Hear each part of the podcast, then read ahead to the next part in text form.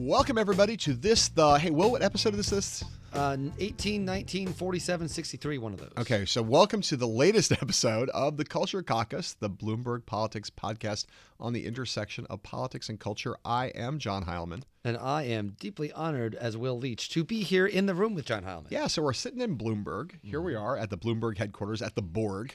We're sitting in a radio studio. This is like comfortable. And Yeah, it's nice. Will's wearing a jacket and like a button-down shirt and a pair of gray slacks. He looks he's in his baseball broadcaster's outfit. If, only, if you had his if you had your your your aviator sunglasses on, you'd be like Joe Biden. Hello, sports fans. Okay, and we're here to talk about politics and culture, but in particular, we're here to talk about late night TV, comedy, politics, because it's like really back upon us. Saturday Night Live is back on the air, making waves, making laughs, doing all kinds of stuff. And of course, the campaign has reached this kind of like almost terminal place of lunacy and absurdity and poke funability, editability, or whatever the right like way you would say that is. Mockability. Oh, good. Thank God I have a writer in the room with me. I was a writer once. I remember you were a I good one. Writer, I was a writer once. I used to do that. Um, so we're going to talk about SNL, and we're going to talk about maybe about even some other late night comedy and the kind of profusion of late night comedy, and it's with all the political grist that's getting chewed up by those various mills. And then we're going to have Mo Ryan, who is Variety's television critic, and she.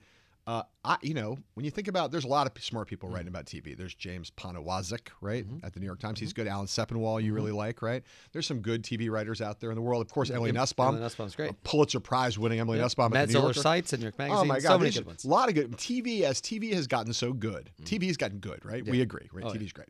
So as TV has gotten really good, a lot of really great writers have become have kind of risen up to meet the moment. I think that's a whole that'd be a whole other podcast we could talk about that because the truth is, it used to be if you wanted to write about images in a smart way, you became a film critic. And th- there was a boom of that in the Ebert, oh Siskel, Kaufman days. Oh Yeah, and, and, the, and you know the rise of the auteur theory and all that shit. Now you've got a lot of really smart people who are like, "Fuck movies, man! I want to write about TV." And Mo Ryan is, I maybe the best, but if not the best, one of the best. Certainly, like in the no question. pantheon of the people we just mentioned, she's great. She'll be on the podcast a little later. So, Will, the question I want to ask you is this: um, Saturday Night Live Hmm. starts up again in the fall. Every fall, Saturday Night Live starts up again. But every four years, it's special because politics is in full swing in these years when we have presidential election. Everybody, you know, remembers the famous SNL political moments. You know, most early on, Chevy Chase playing Gerald Ford stumbling out of the plane. Um, later on, you know, uh, Jon Lovitz playing Mike Dukakis. Can't Um, believe I'm losing to this guy. Right, hilarious, like classic moment, right? Dana Carvey as George Herbert Walker Bush was incredible. So Will good that Fer- like so good that people did when they did an impression of George uh, H.W. Bush, they were actually doing an impression of Dana Carvey doing an impression. Well, they were really doing the church ladies, what Right, they were right, doing most of the time, right?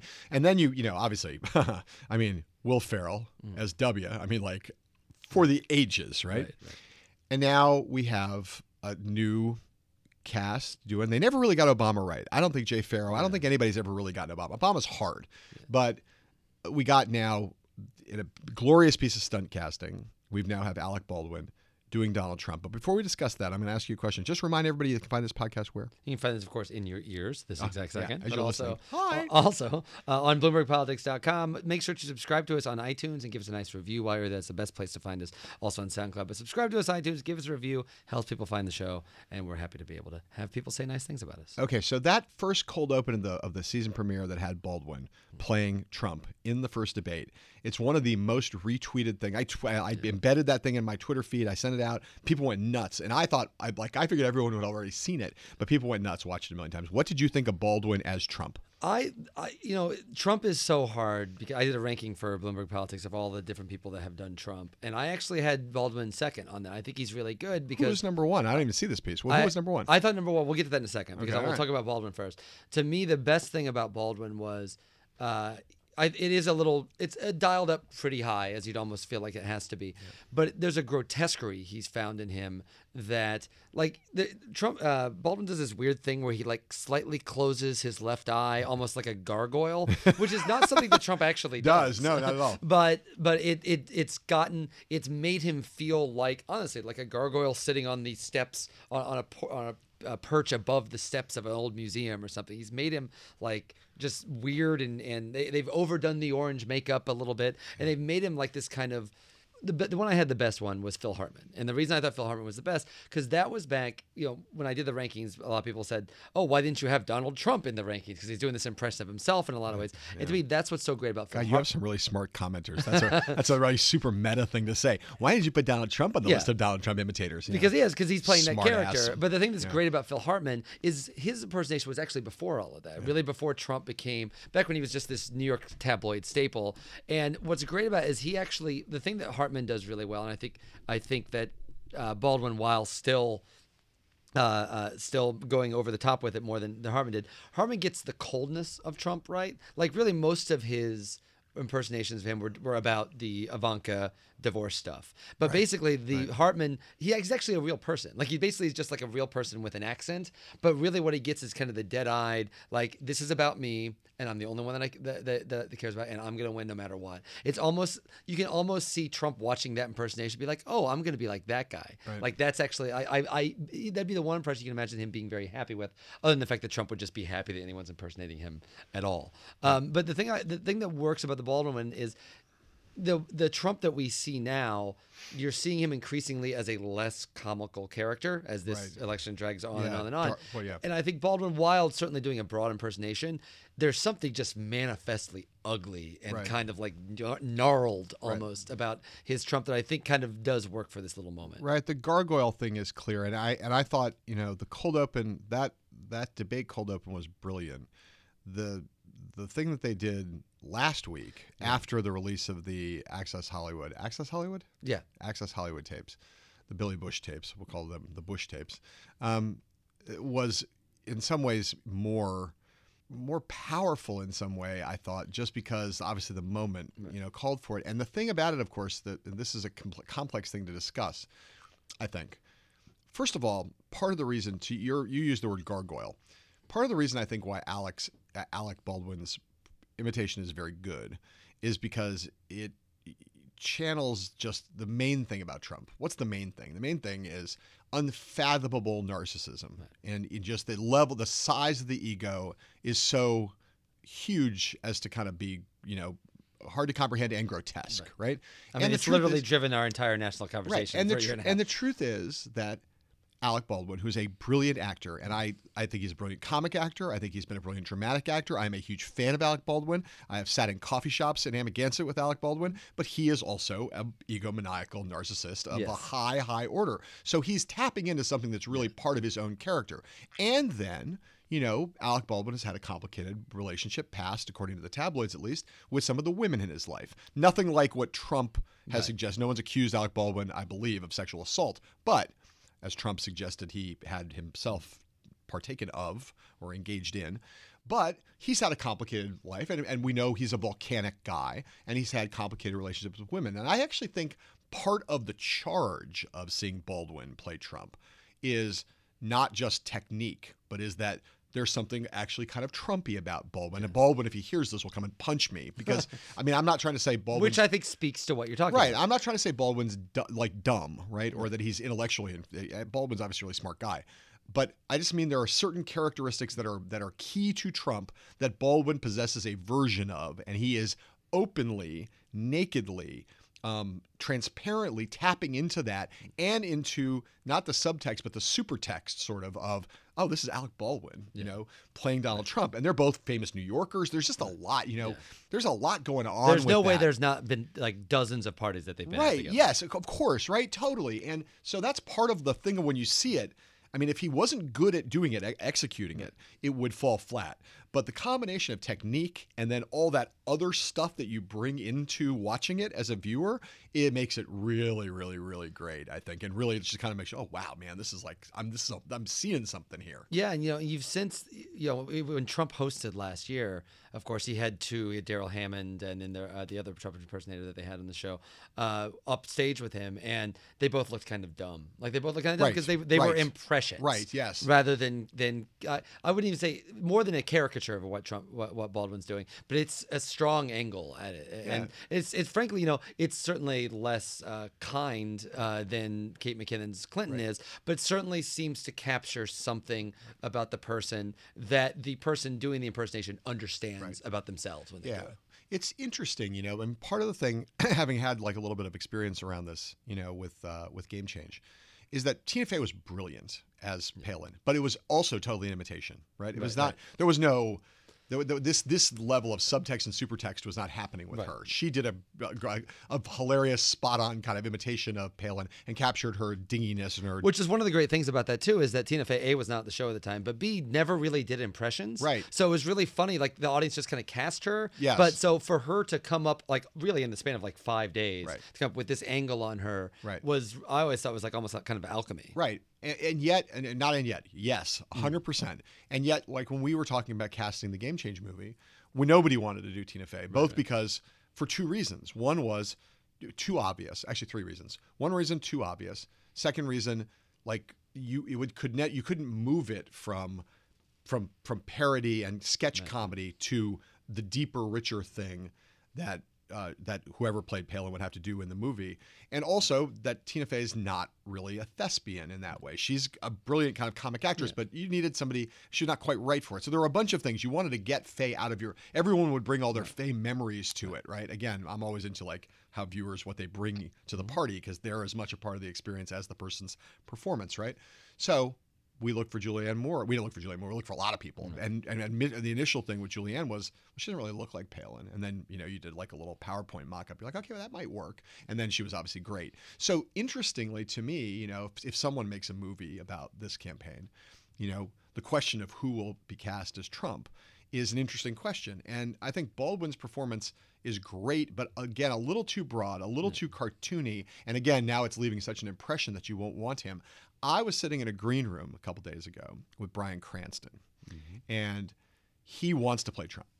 Like openly is pining to play Trump. Play Trump. I believe has publicly said this, and I asked him to do some Trump for me, like to, I'd like to do it not in a not just to see if he had the thing. He's not a big guy, right? Right, right, right. And he he played, but he played LBJ effectively. So, and I watched Cranston do about ten minutes of Trump. Fucking brilliant. I mean, fucking brilliant. He was doing these things with his hands, and that was like actorly, and it made me again no diss on Alec Baldwin, who is a great actor, but I'm watching Cranston going, "Oh, you could play this part." Yeah. It's, And there will be a lot of actors who are who are going to be want to be in that running. Yeah, it reminds me a little of. It's funny with two things on that. One, we talk about the impersonation. Like one of the biggest mistakes the movie The Late Shift made. Remember that one about the Letterman Leno stuff was they cast Rich Little as Johnny Carson, Ugh. and it was so stupid. Oh, like Johnny. Carson needs to be like a big, like he's the guiding force for everyone. Well, and, he's a really complicated human Yeah, being. and you don't want and to you just fucking give this you dumb wanna impression. Carry an impressionist Yeah, doing it. it was just a very particularly because I thought the actors that played Letterman and Leno actually gave it, brought a lot to it and did the best. But they, all their scenes with Carson were in, in a vacuum. But to me, the second part is physical uh, similarity to the to the people by the actors is really not important. I think the best. Probably the best two impersonations, the best two performances I ever saw is like say Nixon, Philip Baker Hall in Secret in Secret Honor, which is uh, the Robert Altman movie, and really Anthony Hopkins. Oh my God, in the Stone movie. is Incredible. so good. Yes. Though he looks zilch, Nothing like him. like Nothing Nixon. like him. But he gets into like he digs down deep into there. It doesn't matter that he doesn't look like Nixon because that's Nixon. Yeah, I, you know, Langella in in uh, Frost Nixon Yeah. was pretty incredible. Also, again, guy who looks nothing like Richard Nixon. It had nothing to do with, uh, it didn't look like him at all. So, Whereas Kevin Spacey, by the way, in the new movie Elvis and Nixon with uh, with Michael Shannon, it's not good because Kevin Spacey, who is a really charming actor, Yeah. is doing a parlor impersonation of Nixon. all right, so I want to like, so we've been talking, and we got a little, as usual, we digressed a little bit, and, and we got to get to Mo Ryan, but I want to, I want to just loop back on one thing, which is to to have a little bit because I know we're going to talk about this with Mo, is like a slightly broader thing about what's happening in the world of late night comedy. Obviously, Saturday Night Live matters a lot.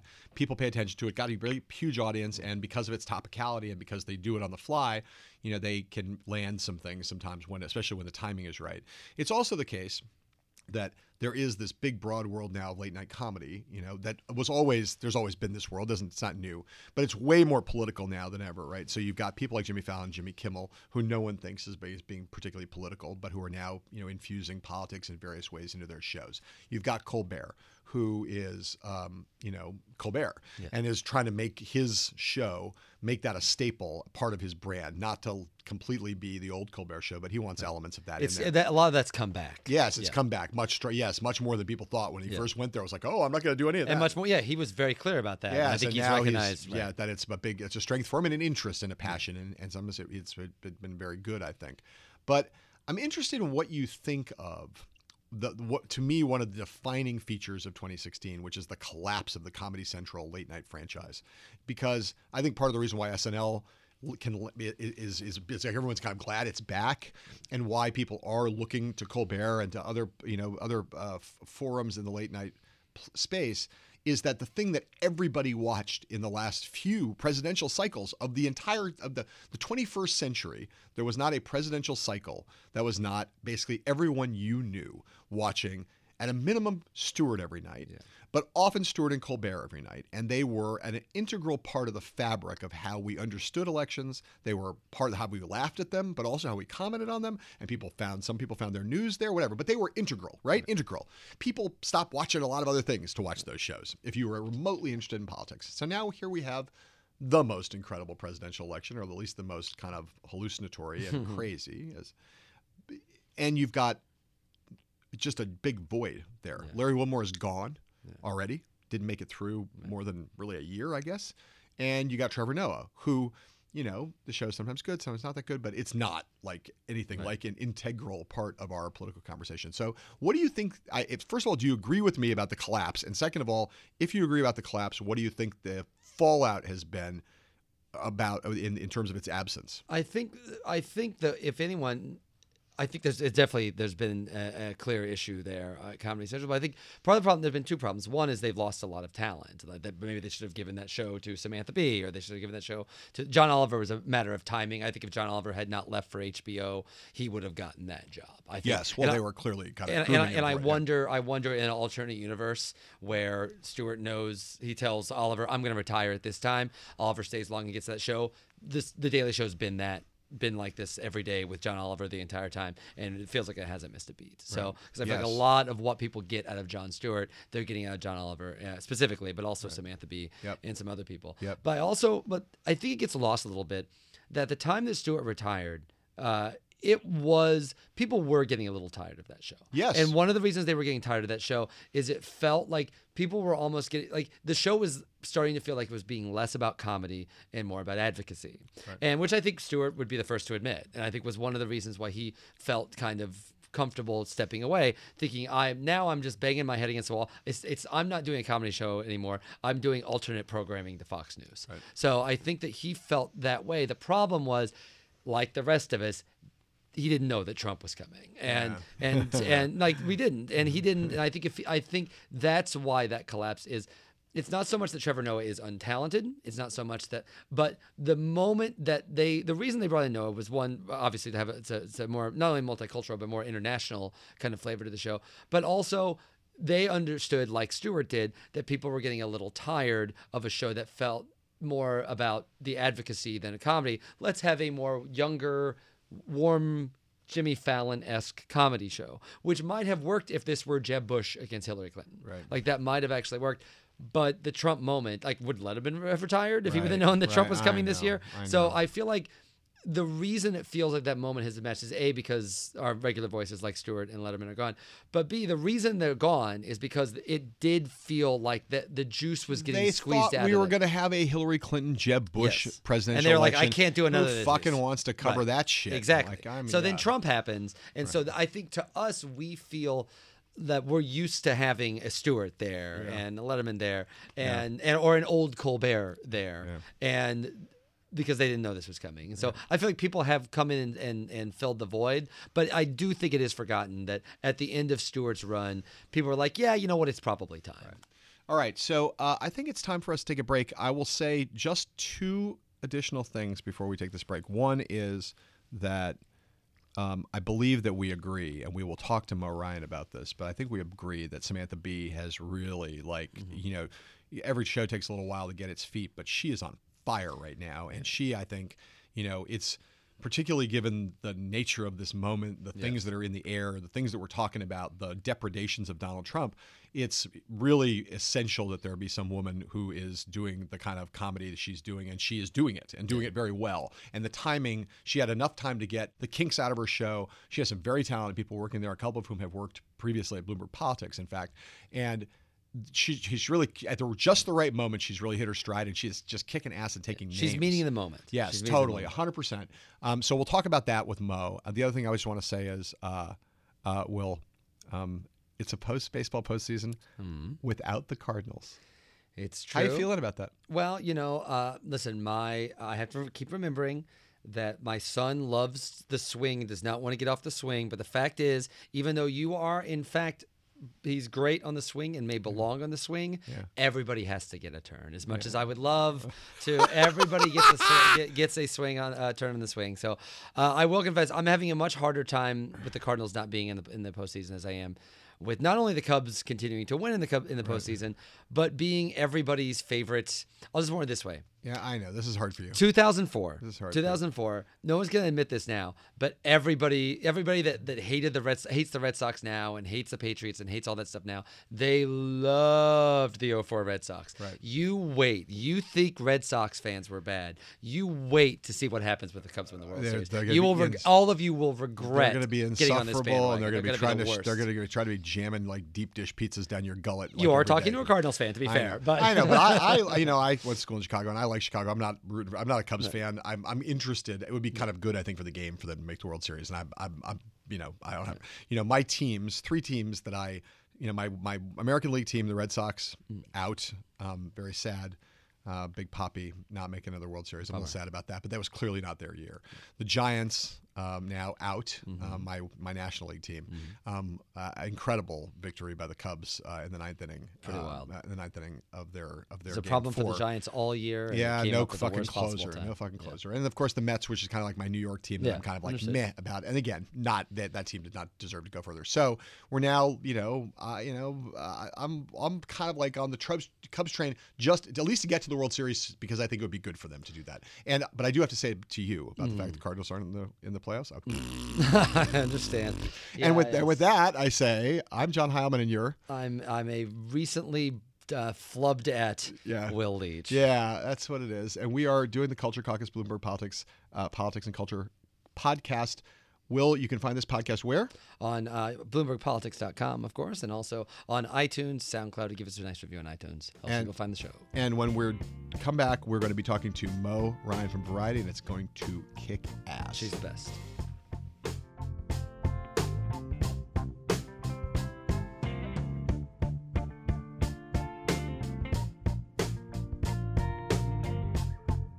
So we're back. Hey, Will, we're back. And you know what's great about being back? What's great about being back is that we get to stop talking to each other. We get to talk to another one of our fabulous, incredible, brilliant, wonderful guests. In this case, Maureen Ryan, who is the, I think, maybe the best television writer in America. You know, she made her name, I, I think, or at least came to my attention when she was at the Huffington Post, where she was for how many years, Mo?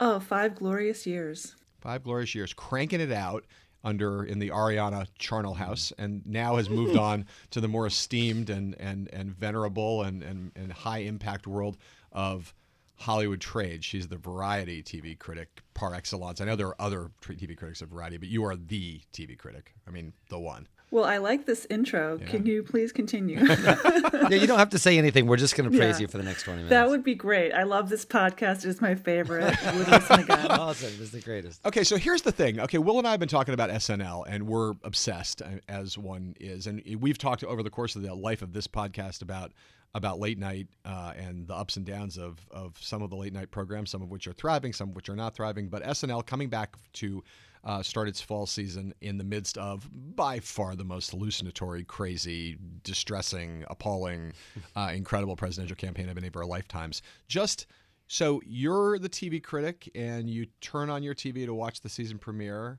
and here comes Alec Baldwin doing his Trump, and you thought, what? I thought it was. It, I mean, nothing could be stranger. I mean, uh, in a weird way, you would almost think, why not have like any anyone in America play Trump? Because it's just like the, everything is so surreal right now that that like any actor, I'm sure, would have been like you could have put I don't know. Um, Jennifer Lawrence there. Just everything is seems to be designed to make things big and broad and kind of hallucinatory, as you said.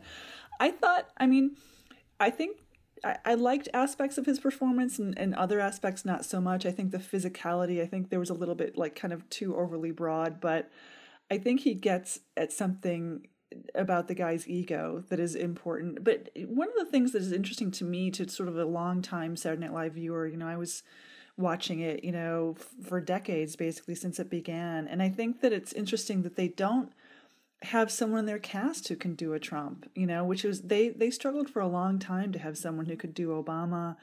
And that really kind of was their stock in trade. You know, obviously they had Tina Fey as, as, as uh, Sarah Palin, um, but that was when she had a different job, like that it wasn't her day job. And so I think Saturday Night Live is kind of contending with a lot at this moment. It's a hugely strange election. I just don't think that there's ever been a weirder election in American history. I don't think, certainly not in my lifetime.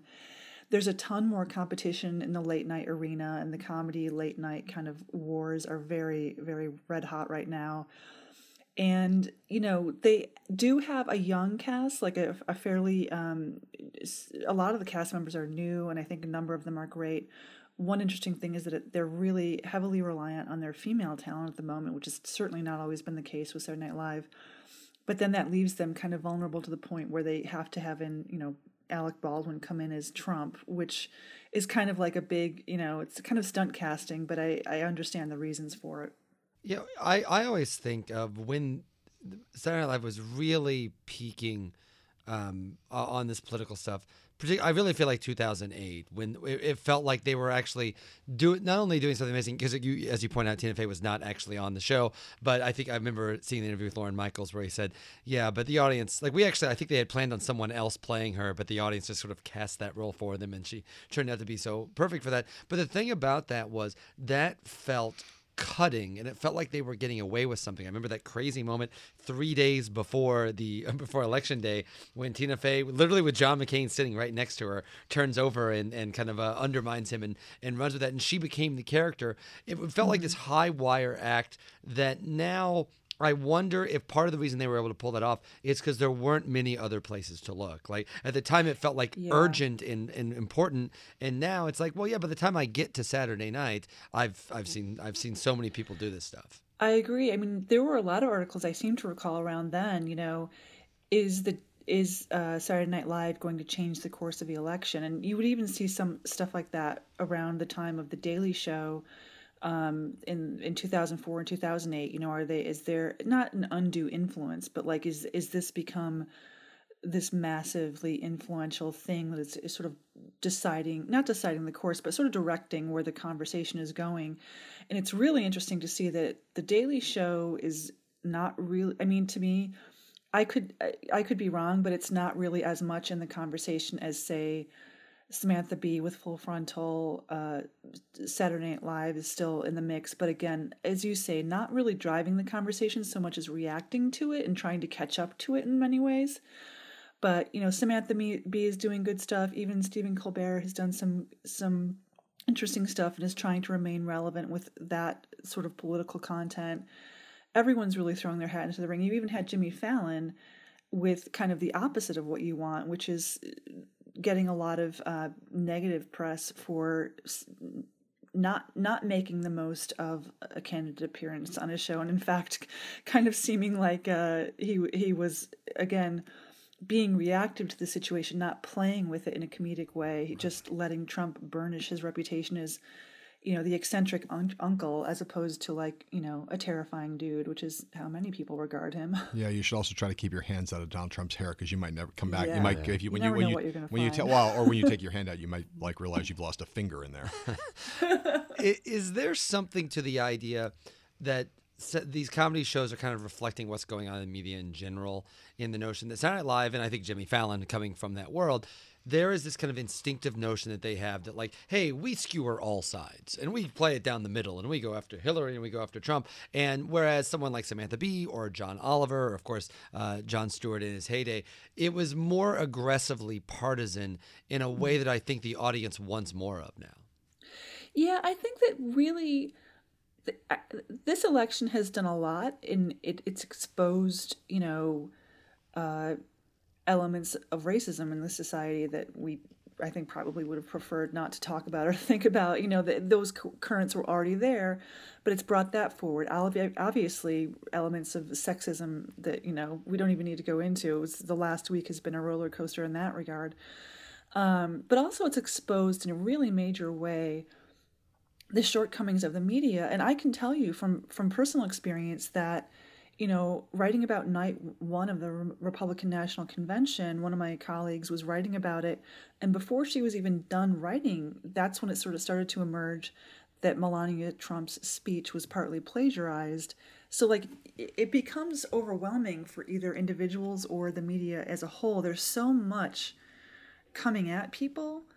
And, you know, it's been hard for people to keep up and to kind of keep a sense of proportion. But I do think you make a good point that the both sidesism that kind of ruled, I think, comedy to some degree and the news media itself has been exposed. And now people are saying, I want a point of view. And I, I would argue that the reason that um, the Sarah Palin impression made a great, was historic, uh, the Gerald Ford uh, impression going way back in Saturday Night Live's history was great um, was because those had a point of view and that there was a really strong framing to what they were doing with those characters, their, those interpretations of those politicians. And so I think if you go the gentle both sides route with your comedy, it can just lead to kind of averageness, honestly, in a, in a competitive environment. That's not great. But I think, you know, there's just people do want more of an informed analysis or an informed point of view rather than just isn't it all crazy? Right. I, I think that the things are too charged at the moment for that approach to really work on a you know ongoing basis. Yeah totally. There's a bunch of things to say to unpack about the various things we've just talked about so i'm going to try to unpack them and, and we'll dig a little deeper on some of these things right? First you mentioned the that the, the female cast at saturday night live is is particularly strong right now, uh, and they rely a lot on them. So, just talk a little bit about, in the context of what you've just been saying and what we've just been saying, talk a little bit about Kate McKinnon and her portrayal of Hillary Clinton and whether you think that. I mean, I, I agree with you about Alec. I mean, he's he's was he's savage towards Trump. It has a point of view for sure, but it's I think a, a little bit undercut by the stunt casting quality of it, right? So yeah, there's something about how he sticks out his up his but lower lip that just to me is like it's too much. Right, I mean, it's too think, broad. Think back to Chevy Chase; he looked nothing, nothing like like, right. like the man he was imitating, Gerald Ford. But he there was something about the attitude. I definitely think that uh, there's no doubt to me that Kate McKinnon is uh, one of the standouts of the current cast of Saturday Night Live. There's no doubt at all. And I, I definitely think that she has a take on Hillary Clinton. It's not just an imitation or an homage or a savage, you know, take. It's it's there's something very considered going on there that she she's able to convey that sense of frustration kind of lurking underneath Hillary Clinton. Right. And whether or not you like her, I think that there's certainly the argument to be made that she has every right to be frustrated. You know, she's being essentially, you know, imagine like a clown car full of terrifying clowns, and that's who she's running against. You know? I think, I think, well, to be honest, I think all clowns are terrifying. So that's you that's know, that's true. Definitional. right. she she's she's got a really interesting, I think, subtle take on the character that makes it more funny because she's not really pushing it in your face. I think that's really one of the things that the maybe one of the aspects of the um, Alec Baldwin thing that I don't like is it's it's pretty broad, whereas Kate McKinnon is very measured and considered and controlled, and that's really often the dig at Hillary Clinton. But she's able to show enough other elements of frustration and despair, or even glee at times, that you know to see those edges peek out is really funny the way that she does it. Right. Um, I don't know if this is something you wanted to talk about, but I would actually love to know what you think of Weekend Update. I, I just, I do think that the most recent update, um, you know, especially given everything that had gone on on Friday with the Access Hollywood tape, was was pretty good. Yeah. But it's been a patchy tune it's for very, me. I, I don't know. I, what, what are the thoughts over there? I agree with that. I think it's I think it's sort of patchy and, and lacks um, and lacks edge and knowingness. And in a funny way, it, it, it, you play to the what's interesting i think about all of this is that we live in this media stew right? So part of the way in which we judge all of these things are it's in the context in which some of the people who've done things what they've done before and what they're doing now. So i think part of the problem right now is that i think seth meyers is doing a pretty good job at his show and being political and being topical and being smart. And so part of the reason why I I think it's impossible to judge the current team without to some extent being like, well, that's not Seth Meyers, and I know what Seth Meyers is doing on another another screen at another time. So they kind of they, they they suffer by comparison. I'm not sure if that's Yeah. fair, but it is something I think that happens in a lot of people's minds where you're like, man, I really miss Seth. If only Seth was bringing the the high heat that he brings on his show over here on Saturday Night Live, it'd be so much better. I think John Oliver has probably done a little bit of that too. Yeah, idea that- totally, and, you know, totally. it's it, in a way, I've, I wonder if it's exposed that Weekend Update format is like two, like even Seth Meyers segments are now running 10 or 11 minutes Yeah, right. on one topic. And, and Oliver will go 20, 25 minutes on something. Mm-hmm. So for them to do like these short, just a little quip and just a little here, haha, it doesn't feel appropriate. And also, frankly, they sometimes feel like a couple frat dudes Yeah. on there, which I think is really not necessarily matching the moment either. I agree with everything you said, but I would also just argue that it's a weak. It's a weak. The jokes are not that great. They're just not that funny, and I think that there is a whole like, well, everything's crazy. Hillary is equally crazy to Trump. What I just think that that's not really true, False- honestly, and I think it it makes for. It's just the whole the whole the writing for Weekend Update to me is not the most incisive it could be Right.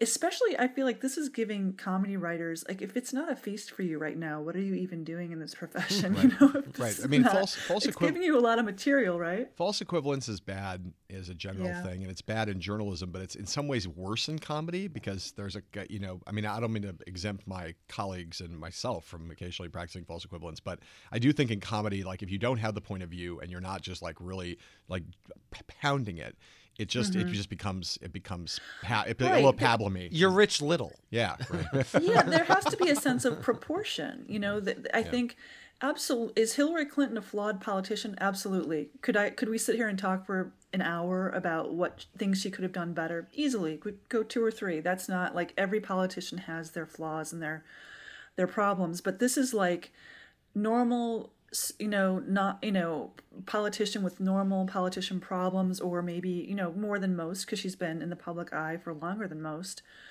versus like Gamera trying to destroy the city. city you know?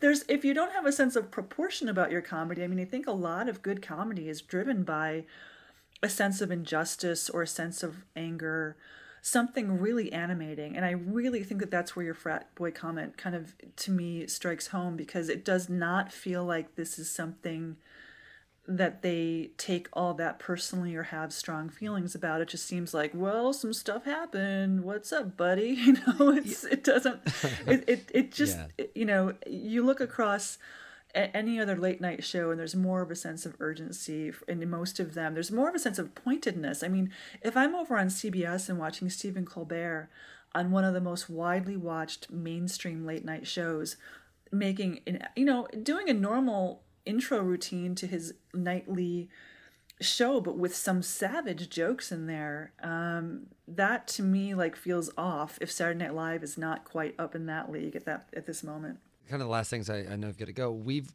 when you kind of we talk about like those the kind of the frat guys on on Weekend Update.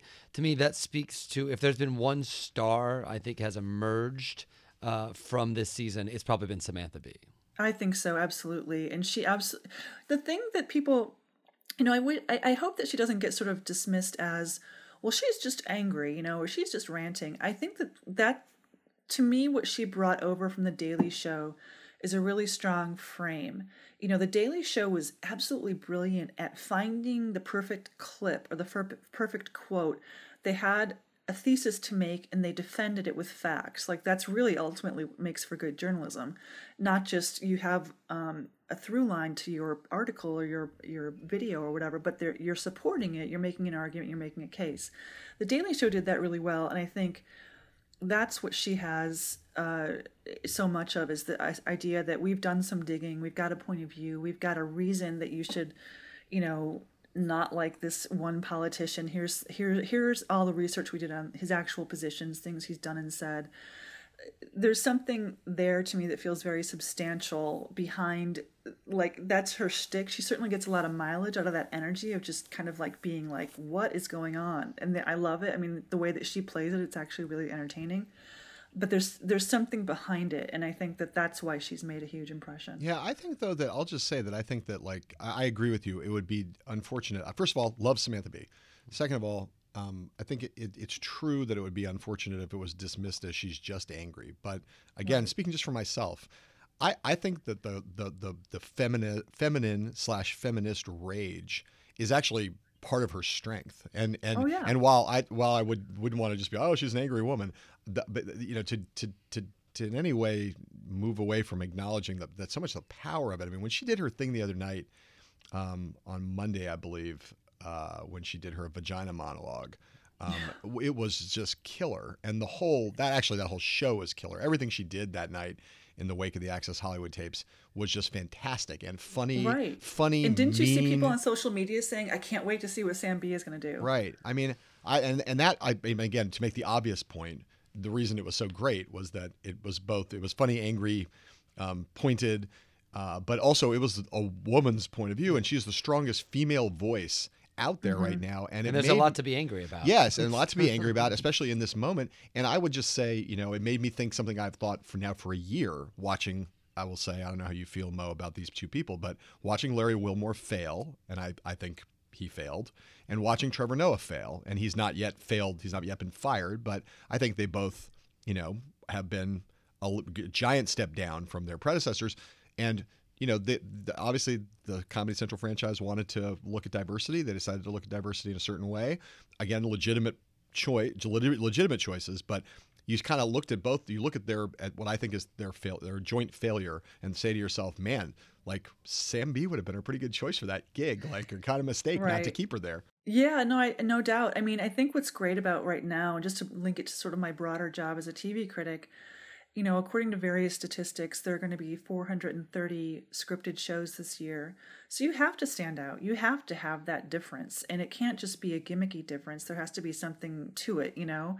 And I think that that's one of the great things about right now is that Samantha Bee is getting a no holds barred platform to do her particular take and that's really smart and i that's you know she's not watering it down to be some other version of of her her point of view and i think that's one of the reasons it's, it's succeeding in a very very crowded media landscape as far as the daily show i've had a problem with um uh, trevor noah from the start i think he does uh, a collection of medium stand-up jokes, but that is not what the Daily Show is known for. As we were saying before, it's got it's it, when it's good, when it's on fire, it's got this really strong narrative frame and point of view. And even if you disagreed with it, it gave you something to fight against. Whereas I don't find that with Noah. I would argue, though, this is my stealth take on the Daily Show that I need to write up at some point.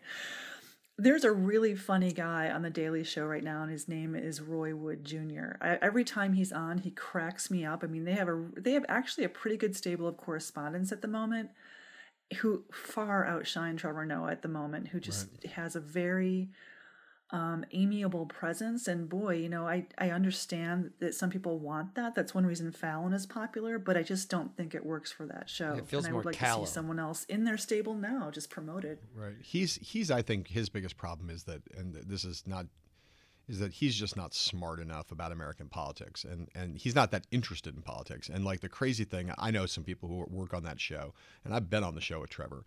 Nice guy, but I think you know he did not, he did not come into that job expecting that he was going to find himself in the middle of not just a presidential election, but, this this, particular presidential election. And his lack of knowledge about American politics, again, I'm not trying to be mean. I'm just trying to say, like, he's not, you know, this was mm-hmm. an election that called for someone who was really well versed in American politics and had a really strong point of view. And Right. he might actually be an okay host of The Daily Show when we get past this election. But in this election context, when people are looking for sophistication, savvy, and a really strong point of view, he didn't bring any of those things. Not to, you know, he's not an American, you know, he didn't bring any of those things to the job. And I think he was just ill equipped for this moment. I think I think that's a good point. Awesome. I got, I just got Mo Ryan to say I made a good point. I know. that- I have you got a good review, wow, man. I feel like I feel like it's probably this is like the moment to say goodbye. So just just I gave her an incredible introduction. She's now giving me a little payback there. She said, good point. And I'm like, okay, that's good. That's great. That's I, And I she mean, liked my frat guys thing, so I She feel liked- like yeah, we're, wait, we're doing awesome. we both did good with Mo. That's incredible. Hey, Mo, you can come back sometime. I would love to. Please invite me back. It was a great pleasure. Um, Mo Ryan, who is awesome and writes for Variety, and anybody who doesn't subscribe to Variety is an idiot to begin with. But if you don't subscribe to Variety and don't immediately go and look at Mo the first time you pick it up or the first time you go online and click in that URL, you're partic- you're like beyond an idiot. You're a moron. I will personally pummel you across the head, and face, and neck. right, right. Okay, we got to go out. this We- is all very reasonable. Yeah. Keep going. uh, Mo Ryan, thank you very much for being on the show. Will, um, it's time for us to go. I'm John Heilemann, and you're who again? I believe I'm told I'm Will Leitch. And this is the end of the Culture Caucus. We will see you back here again the next time. Will, again, remind everybody where they can find this podcast. Of course, you can find us on BloombergPolitics.com. You also subscribe to us on iTunes and SoundCloud. Please, while you're on iTunes, give us a nice review, and uh, you, and helps people find the show, and it lets us see uh, all the nice things you said about us, like Mo Ryan did. Which apparently is really important to us. Okay. Bye bye and bye bonds. Bye.